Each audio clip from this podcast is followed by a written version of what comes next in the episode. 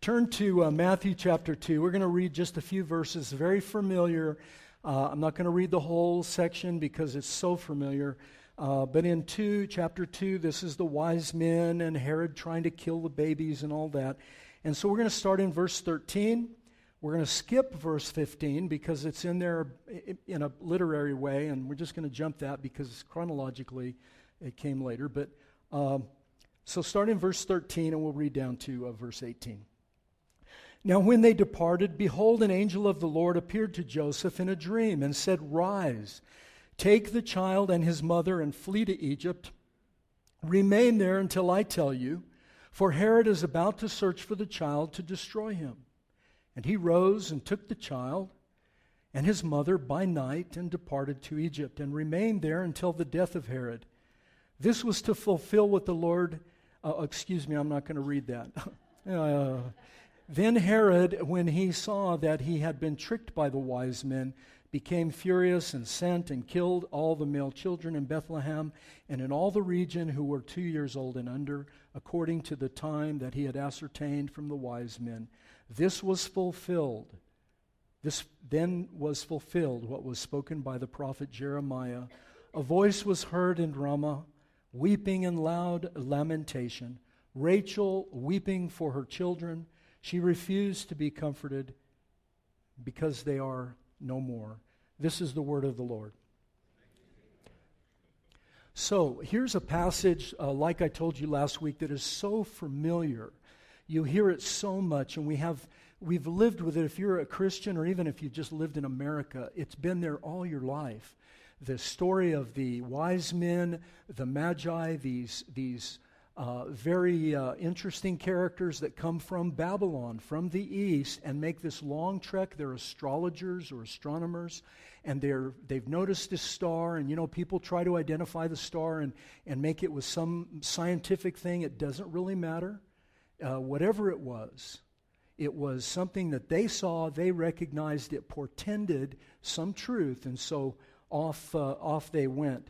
So the, the, the power of this story is, uh, and all these stories of these dreams and these prophecies that uh, Matthew is recalling, uh, they have very deep meaning. It's not just the super, the superficial meaning is these angels are coming and warning Joseph or telling Joseph, giving him instructions in order to preserve the Christ child, Jesus, uh, from the dangers of this world. But that's the obvious part. The not so obvious part is the message that Matthew wants to communicate to the audience that's reading this book, which came probably 60, 70 years after the events, maybe a little bit longer, but not no more than that. And Matthew is telling a church that is dealing with, with a lot of the things that, that are very immediate in here. We're centuries away. We live in America. We don't have some of the things going on in our lives, but I'm going to try to show you that these things are pertinent to us and how they apply not only to that world, but this world and uh, how to put them into your life. So, very briefly, you know the story. The Magi, these, uh, uh, they call them Magi because they were considered magicians of some kind or some sort of, of uh, spiritual prognosticators. They see the, the star and they make this trek to Jerusalem because a king is born. They didn't know all the details. A king is born, must be in Jerusalem, right? I mean, Jerusalem's where the capital is, where the king is, King Herod. Maybe it's one of his sons, we don't know. But so they go to Herod and they tell Herod, uh, We've been coming to see the king. And Herod, uh, I'll talk a little bit more about him, his personality next week, because we have lots and lots of historical information on Herod the Great. And it's very, very troubling because he sounds like a lot of politicians that we know. Uh, these guys are, sometimes they just get crazy with power and money. And he was a pathological nut. And uh, so, in any case, uh, we'll talk about him more the, in the week, but he was very paranoid, very suspicious. So he, uh, he cunningly asks them where the baby, what, you know, what, what's tell me about the baby? Well, he's supposed to be born. He asks his advisors, his theologians. They say Bethlehem's a place, and they quote Micah chapter 5, uh, where, where the ruler's going to be born uh, that's going to come. And so, okay, Bethlehem, got it. Will you go find him and then come back and tell me exactly what the address is? Because I want to go worship him too. And of course, you know the story.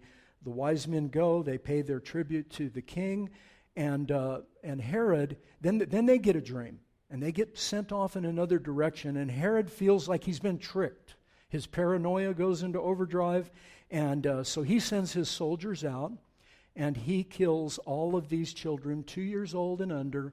Uh, according to the time, evidently the star had appeared two years prior uh, to these astrologers and astronomers. And uh, so they, he figured, I'll kill all the kids that are two years old and under in Bethlehem and in the vicinity. Now, Bethlehem was a very small little village, probably not very many kids. In the surrounding area, probably not too many kids. But uh, the fact of the matter that, you know, it almost doesn't register, does it? We're thinking about this. They would come and actually kick the door down, get the kids, and just kill them right there in front of you and sometimes brutally so. This was not an unusual thing in the ancient Near East, although the Romans had outlawed this kind of behavior. Herod, I guess he felt he had enough chips to cash in with the Romans, so he just did it. And uh, it's not recorded in any historical uh, documents of Josephus or these other guys that were writing at the time. Um, and scholars have asked why, but it, probably because there weren't that many. A lot of Herod's atrocities are recorded, and they are horrific. They're as bad as anything you can imagine, and probably worse. So uh, that's the setting. And then in this uh, next verse is where Joseph gets this dream warning him to flee to Egypt because those who want to kill the child are going to come and search for him. And so uh, there's three things we're going to talk about this morning. First of all, preservation. How does God preserve his son? And what does that mean for us about preservation? Uh, the second thing we'll look at is enmity. You see, Herod is invoked uh, because he is a beast. He is a serpent. He's cunning, he's evil. The words that are used to describe him, his cunningness, are the same words to describe Satan. Now, Herod was not Satan, but he was certainly in Satan's pocket. And so there's, uh, uh, Matthew is very self consciously, listen, he's self consciously telling the story as it happened factually, but he's also using words and language and phrases to allude to something else. Okay? So we're going to talk about enmity, and then finally we're going to look at lamentation uh, Christians, especially in America, because, you know, we have it pretty good here, we tend to be very triumphalistic. We can do anything we want. We can have everything we want. It's all for our taking. And so we get these crazy ideas in our head that are not in line with the gospel. They're not in line with the kingdom of God, and they can distort our thinking. So we've got to address that and what, and what real lamentation looks like. Some of you know what that is. You've lost a loved one, somebody that's really close to you, or uh, a spouse, maybe an untimely death, or a relative that was really dear, or a child. There's nothing uh, worse to, to, to go through than some of those things, especially the loss of a child. And so we're going to look directly at what that looks like. And uh, uh, the lamentation that has a very profound meaning for us as Christians. So let's look first at this this preservation. You know, we're going to look at all four dreams over the next few weeks. Uh, we looked at the one last week, and then this week, uh, the, the, uh, the dream about fl- flying to Egypt. The uh, next week, we're going to talk about when he brings the angel comes says now it's time to go back out of egypt i've called my son that's the prophecy he uses from hosea and then uh, finally this strange one about the nazarene because it's not in the bible right very strange. And I'll explain it next week or two weeks. Fascinating what Matthew does. He's brilliant, brilliant writer, and uh, he knew what he was doing. It's really something. Okay. So look at the preservation of God's people. You know that God preserved his people from the beginning. How did he ask yourself the question, how did he preserve Adam and Eve? Now think before you don't answer out loud because, you know, it's church and you have to be very careful. Lightning could strike you. Uh, no, not really. Uh, but, but think in your mind, what, how did God preserve Adam and Eve in the garden after they sinned? Well, one thing he did was he covered them with skins, right? He, ostensibly, he forgave them, he covered them with skins. But then what did he do? How did he save them from death? He saved them from death by driving them out of the garden. Now we think, well, he drove them out of the garden because they would eat from the tree of life and live forever, which is true. That was what he said, I'm driving them out. But why did what was so bad about that? Because they were no longer who they were supposed to be. They weren't fit any longer for the garden. It wasn't okay to be in the garden because they had marred the image of God, the Imago Dei. They hadn't lost it, but it was polluted, it was corrupted. And so, to save their life from a, a, fate worse than death, which would have been to live all forevermore in that condition of, of fallenness, he drives them out of the garden at the east of the garden. And east was always what, class? Do you remember uh, theology class? East is what? Wilderness. That's where the wilderness was. It was outside the garden. And in a metaphorical way, the east was where you went to be in the wilderness. And you need to remember that because he drove Adam and Eve out into the wilderness to save them, to preserve them. The punishment for their sin was delayed. It was symbolized by two innocent animals being killed in their stead. But they were not killed, and they should have been. So immediately you know that a seed, we're told in 315 of Genesis, that a seed is going to be born who will somehow destroy what had happened to Adam and Eve. He's going to crush the serpent's head. So in verses 13 and 14, we're told that God is doing the same thing. He is, when the Magi departed, an angel came to Joseph in a dream, and he says, Rise, take the child and the mother, flee to Egypt. And Joseph does it, and he does it at night. And the gospel writers, whenever you see they do it at night, it's because there's danger. Night is bad time, day is good time. And so they're going out at night when it's dangerous, when it's dark, because they are fleeing for their lives. The threat was real. You think, oh, they couldn't have hurt Jesus. Well, yeah, they could. Because he was a human being, and you need to know that.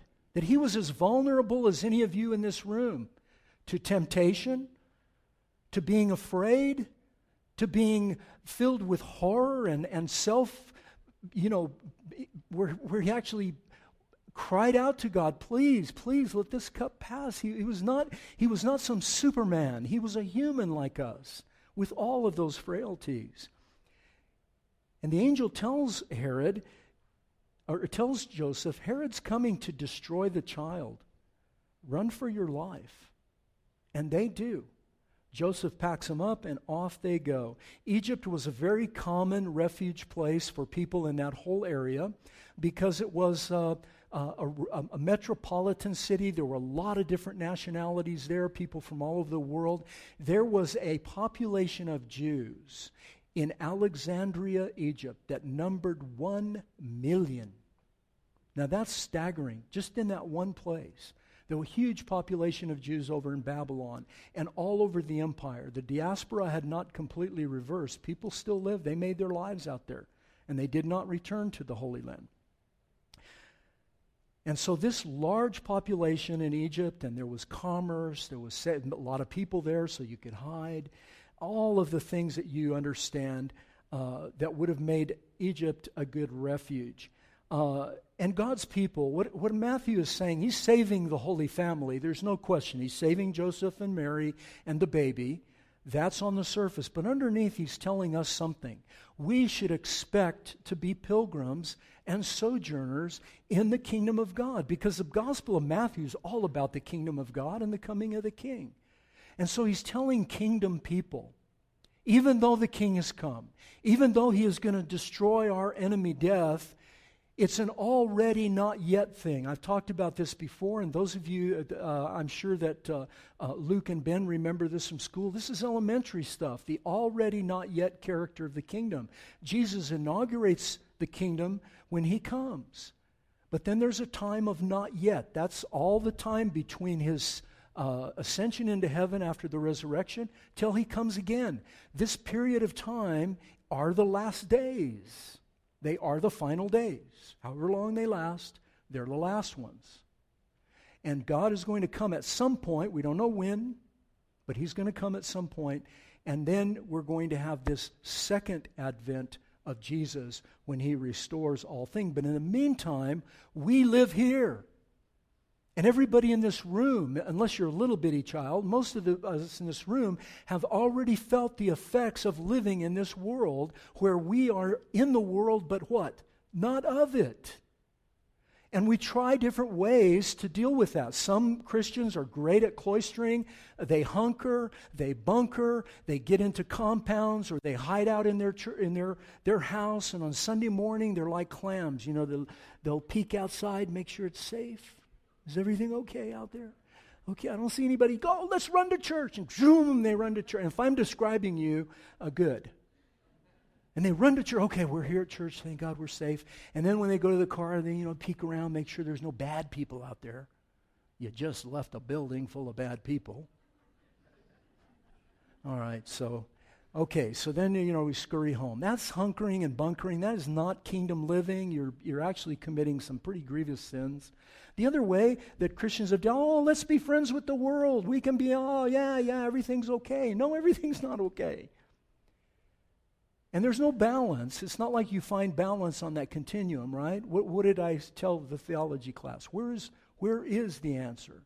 It's not on the continuum, it's getting off of it and going and living the gospel with Jesus as your king. And so our citizenship is in heaven. The kingdom is not of this world. Jesus told Pilate, Ligon Duncan, who's the president of RTS, Ligon said one of the greatest tragedies in church history is that when Jesus said, My kingdom is not of this world, nobody believed him.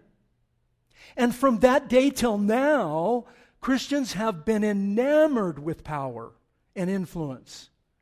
From the time Constantine ostensibly becomes a Christian and the Roman Empire becomes the, the, the, religion of the Roman Empire, we saw nothing but disaster.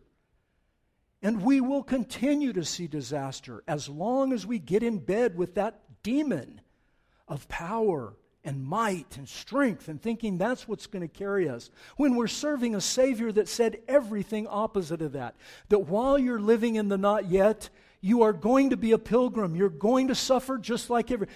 Unbelievers get cancer, you're going to get cancer. Unbelievers have bank accounts that won't uh, balance, you're going to have bank accounts that won't balance. Unbelievers are going to have their children stolen from them, and so will you. And the only thing that you can do in order to overcome those is to know that you can go in close to your Savior. Not that you don't grieve, not that you become happy clappy and you put on this fake Christianity. No, you'll grieve more. You'll grieve like Rachel. You'll weep. You'll be inconsolable, which is what we're going to talk about in a moment. But it's going to be good, healthy grieving. And it will make you a different person, it will change you into somebody that other people can start to rely on as being strong. And you become salt and light. Isn't that what you want, church? Don't you want to become salt and light? Do you think you're just salt and light by just by accident? No. You're salt and light on purpose, but you got to get out there and be salt and light. And if you're hiding away in a bunker, afraid of the world and oh it's all so bad and there's you know all these cultural influences, they've always been there. And the church always succeeds when it gets off the continuum of trying to make peace with the culture or just going and hiding from culture. When we go and we get with Jesus, we do amazing things. And we can do amazing things if we will, if we will tr- trust the Lord. Our citizenship is in heaven. So when Jesus said, My kingdom is not of this world, what he means is it's not from this world. It's not this kind of a kingdom. It's better. And that satisfied Pontius Pilate. He didn't feel any threat. He should have felt a threat because Rome was burning in 400 years. It was gone. And it wasn't gone because of the Goths and the Visigoths and all these other people. It died because of Christianity. Jesus drove a stake in the heart of that last image that uh, Nebuchadnezzar saw with the iron and the feet of clay and the feet mixed with clay and, you know, iron clay. He, Jesus, the little stone, and he destroyed the whole image. It all fell down and it's never coming back. Never. It's gone. So God has always preserved his people. And he's always wanted the people to have somewhat of a pilgrim understanding. You know, even when they built the nation of Israel and David became the ideal king and was doing everything right and conquering all his enemies around, and God was giving them peace, and he was grooming his sons, uh, probably Absalom, uh, maybe thinking of Abijah, Solomon was not on the radar, but he's thinking about his sons taking over and he's making preparations for the temple. And he does pick his wise son, Solomon, to be the king. And Solomon, just so you know that I'm not making this up, Solomon himself, with all his wisdom, here's what he said when he built the great temple Shall God live in a temple? Can he fit in this temple? No. The heavens, this was Solomon in front of the entire nation with his hands. He was on a gold pedestal, his hands are up. He said, Shall God live in this building? Now, the heavens of the heavens cannot contain him. And Solomon was just telling those people there, don't put all your hopes in this building, even though he didn't know it was going to happen. We can't put our hopes in things in this world. We're not of this world. We're of another world, and it's not heaven, it's going to be a new earth, a recreated earth. Revelation 21, and we see a new temple coming down that's indestructible, that can't be destroyed because of the materials that are used. And the gates are open because everyone is welcome. You don't have to lock them up at night because there's no more darkness, no more fear, no more tears in that kingdom. But it's going to be here. So God is preserving us for this world, not for some ethereal existence in heaven. Okay? Everybody good with that? Heaven is not our home. That's, that's bumper sticker theology. Heaven is not our home. Heaven is our temporary place where we wait to come back here because the earth is our home. We've been made for this made for the earth. We are flesh and blood.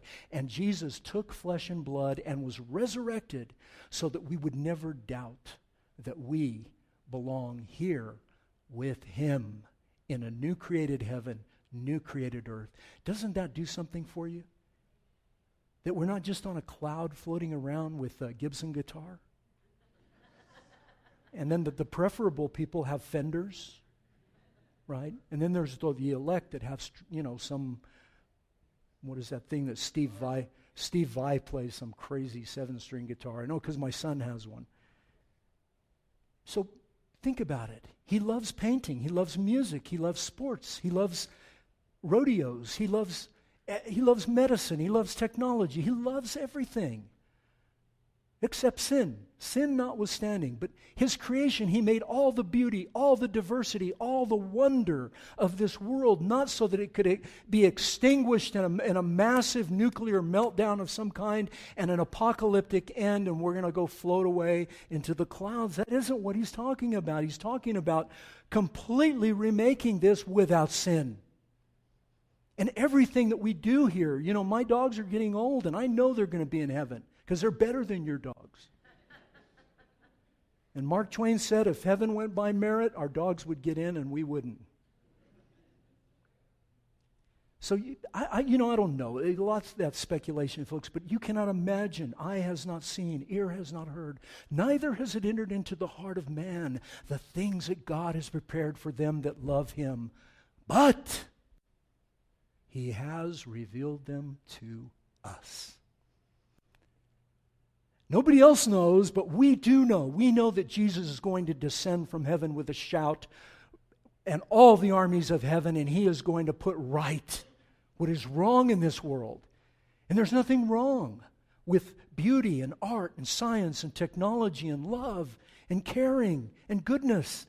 All of that, he's going to put it on steroids. It's going to be so wonderful. We can't imagine it. Paul went there. He said, I saw it. I just I can't, can't describe it. But it's something else.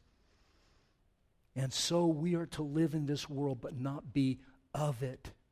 We're not from it. It's not our nature to take on the things of this world, but we're certainly not to hide and hunker and bunker and run away from it. Second thing is he talks about enmity. You know, I did a series of, of Advent sermons, sermons years ago, and one of the gifts, I, they were about gifts that God gives us, and one of the gifts I mentioned was the gift of enmity. Do you know in the garden when we sinned, uh, God put enmity, it's, in Hebrew it says he put it there. He injected enmity between us and the serpent. Why? Because we had totally given ourselves to the serpent. If he had not put enmity between us, if he had not shown that grace in putting enmity between us and the serpent, we would be lost today. There would be no hope for us. We would be in thrall. We would be like the orcs in Lord of the Rings. We would have been wonderful at one time and now destroyed and, and not even recognizable because the image of God is so marred and so bad. And God put this enmity between us. Look at verse 16. Herod felt tricked by the wise men. He became furious, and this is, he went into a red hot rage. And next week, when I talk to you about Herod, you will know this, this man was probably insane. He made Hitler look like uh, one of the Disney cast members. He was that bad. He even shocked the Romans, and they were pretty brutal. And the Romans were taken back by the wicked evil of this man. And furthermore, he was not a Jew, he was an Edomite. And the Edomites, you know, the whole history of the Old Testament, they are one of the people that are always trying to destroy Jacob because the Edomites descended from the other brother Esau, the red one. And that's a reference to communism. Gotcha. Well, there are people out there that say crazy stuff like that. No, he was the the fact that that Edom ends up or Esau's tribe ends up being the ones that persecute um, uh, Israel. Very interesting. We don't have time to talk about it, but the enmity was real. It, and one scholar said this. I loved it, and he said it in kind of old English with these and thous, but I'm not going to do that. Uh, it was not the wise men who trick, he said, who trick thee, O Herod. It's not the wise men who trick thee, O Herod. It is God who played the trick on you. Psalm 2. Why do the nations rage? Furious. Why do the nations rage and the people plot in vain? The kings and rulers of the earth set themselves against the Lord and against his Christ, his king, his anointed, his Mashiach. Right? He who sits in the heavens, and they say this. Th- these kings are crazy. They say, oh, let's burst his bonds. Let's throw him off. He can't hold us in bondage. God. what is wrong with you? Let's burst his bonds. And the Lord, he who sits in the heaven, laughs. He holds them in derision. In other words, God scorns them in their foolishness. It's really remarkable uh, psalm. Uh, I, I, I, won't. I won't quote the rest of it because I think you all know Psalm 2. And if you don't, go read it. It's amazing. It's a psalm about the king, the true king. And God laughs at Herod and mocks him Jesus told us, look, this enmity is real, folks. And I think that in America and, and, a lot of times in the church, we have gotten the idea. In fact, you don't have to go very far from this building to go into other places where they will tell you that everything should be health, wealth, prosperity, money. You should have, you should, everybody should be driving a Mercedes Benz. You should never get sick because God will divinely heal you, and on and on. Have you ever heard that? That's a false gospel. And that's what we have. It's an American gospel, very uniquely American. And we're selling it just like McDonald's to every other part of the world. Some of the most impoverished nations in the world are buying into this idea that if they give their, their uh, money to this evangelist over in Nigeria somewhere, that he can cure them by having them drink gasoline. You haven't heard that? You guys need to get out more. Uh, it, it, there's an evangelist over in Nigeria who has people drink gasoline because he says, I can cure you of AIDS. Drink gasoline. And he does. They die. So they're cured all right. Crazy stuff, folks. And we have got to understand that we live in a world that's not Disneyland. Come on. And Christians, we our hearts should ache as we look around. Even though we live in a we live in a land of milk and honey. I mean, my gosh. But still, you look around, you see people broken every day. Sometimes they have a lot of money and they're still broken. We see that all the time. Jesus said, if they hated me, they're going to hate you. Don't be surprised. If you have to, like I said earlier, if you get cancer, you get, if, if some unbeliever gets cancer, some believer is going to get it. If some, we are going to go through the same thing, but hopefully, we are people who are to have hope and to actually be able to in, in, go into our suffering, into the problems of this world, even into alienation and disenfranchisement if necessary, for the sake of the gospel, and expect it. And Jesus said, You will have tribulation in this world. But what? Be of good cheer. Why? Because of your willpower? No. Be of good cheer because I've overcome the world. Find your refuge in me. Find your refuge in me. So he wants to seek the Christ child to destroy it. He is the beast, he is the serpent, not the only one, but he in, he in some way represents the beast and the serpent. And in the book of Revelation, if you remember from our series earlier uh, last year and early in, in this year, uh, in the book of Revelation, in chapter 12, uh, we get this amazing vision of this virgin who is about to give birth to a child, and the dragon, the beast, is there crouching, waiting for the baby to come out because he's going to devour the innocent child. And God snatches up the child and hides him where? In the wilderness. He hides him in the wilderness because that's how God protected his people. He took the threat, but he didn't take them to safety in heaven. He doesn't take us in, up there somewhere. We have to stay here, and the suffering may continue. But Herod represents that dragon. And so Matthew is telling us God's protected them from, protects the Christ child, and you'll learn about this when you get Revelation in 100 years. So uh, they, they, they know all these things. They've got this idea that God's going to make all clear to us, and He has. Jesus escapes, but beyond that, He's telling us the whole book of Revelation, the whole book of Jeremiah, the whole book of, of uh, um, uh, th- these prophecies, each one of these prophecies point us to the fact that we're still going to live in a world that is hostile to us that we're in enmity with the world, and yet we're called to love the world and to renew the world, to take care of the world without being worldly and loving the world per se. Do, you get it? There's tension in Christian living. If you haven't felt it, you should, and you will at some point. The kingdom is already not yet. Matthew is telling the future church if he didn't save Jesus from the wilderness, not going to save you, you're going to have to do your time in the wilderness. Do it like he did. Do it like he did. Reject Satan. Quote scripture to Satan. Fight the good fight of faith. Don't give in. Don't buckle underneath these pressures. Look to the one who is the king, the true king. That's what the gospel is. It's an announcement that the true king has arrived and you can put your trust in him. Come what may, no matter what happens, you can trust him. And Matthew is making that case. And finally, look at verse 17 and 18. This is truly remarkable. I pray to God He gives me the words that I can communicate this. Lamentation. He reaches back into the book of Jeremiah, thir- chapter 31, verse 15. And in chapter 31, this, verse 15, he drops this quote in the, about Ramah and Rachel weeping for her children with loud lamentation, and she refuses to be comforted. You see, there weren't any Christians around her with all these uh, cliches like, oh, you know, God works all things together for good. You know what?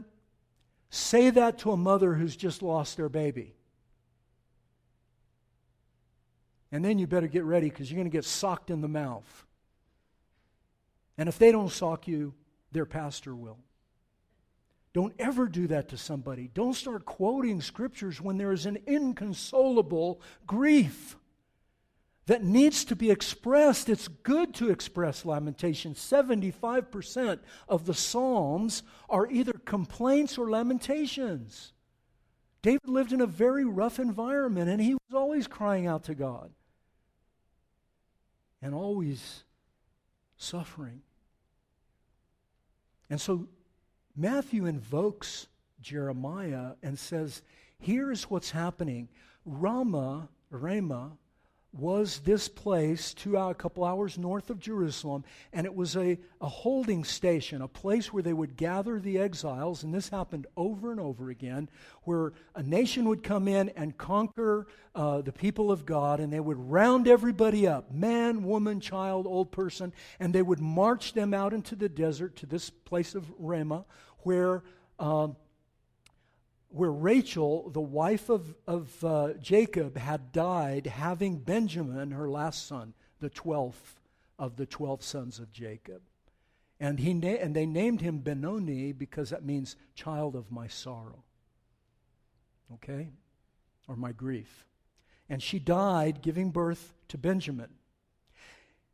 And Rachel, so this, this idea is coming into the fabric of the people of God that Rachel is weeping for her children. And then later, Ramah becomes this staging area where all the people would be gathered, the whole population. They would take everybody to Ramah and to this holding pen, and then they would start separating them like the Nazis did at Auschwitz. You say, You over here, you over here.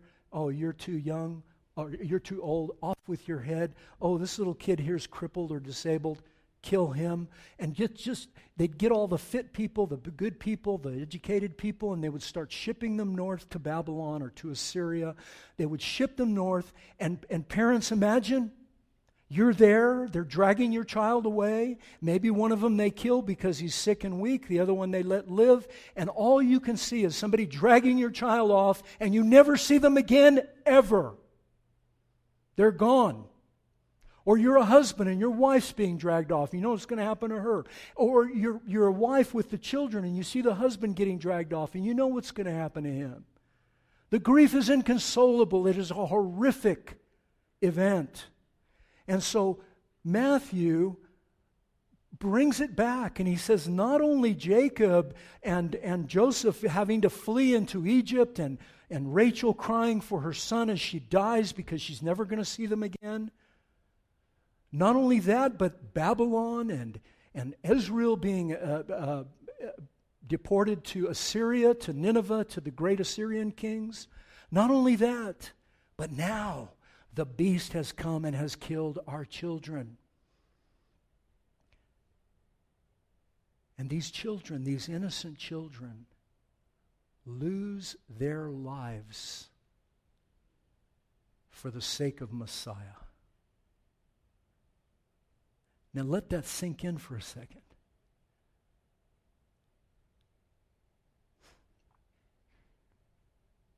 Listen to what John Calvin said. You got to love Calvin because, man, when you need something that will just take a stake and put it in the heart of the truth, this is the man. He does it. Your affliction, he's talking to Rachel. Your affliction in the loss of your children murdered for Christ's sake shall not be fruitless as it was the case in giving birth, the child of your sorrow, Benjamin. Your grief shall not be perpetual. The exiles shall return, and the land will be inhabited again. Let me ask you just to do a, a real quick, I know we got to finish. I want you to think of someone that was close, the, the dearest person in your life. Maybe a father, a mother, an aunt, an uncle, a child. Maybe you've lost a child. Think of the person that your heart aches for, longs for, that, that you're inconsolable because you don't have that one the way you want them.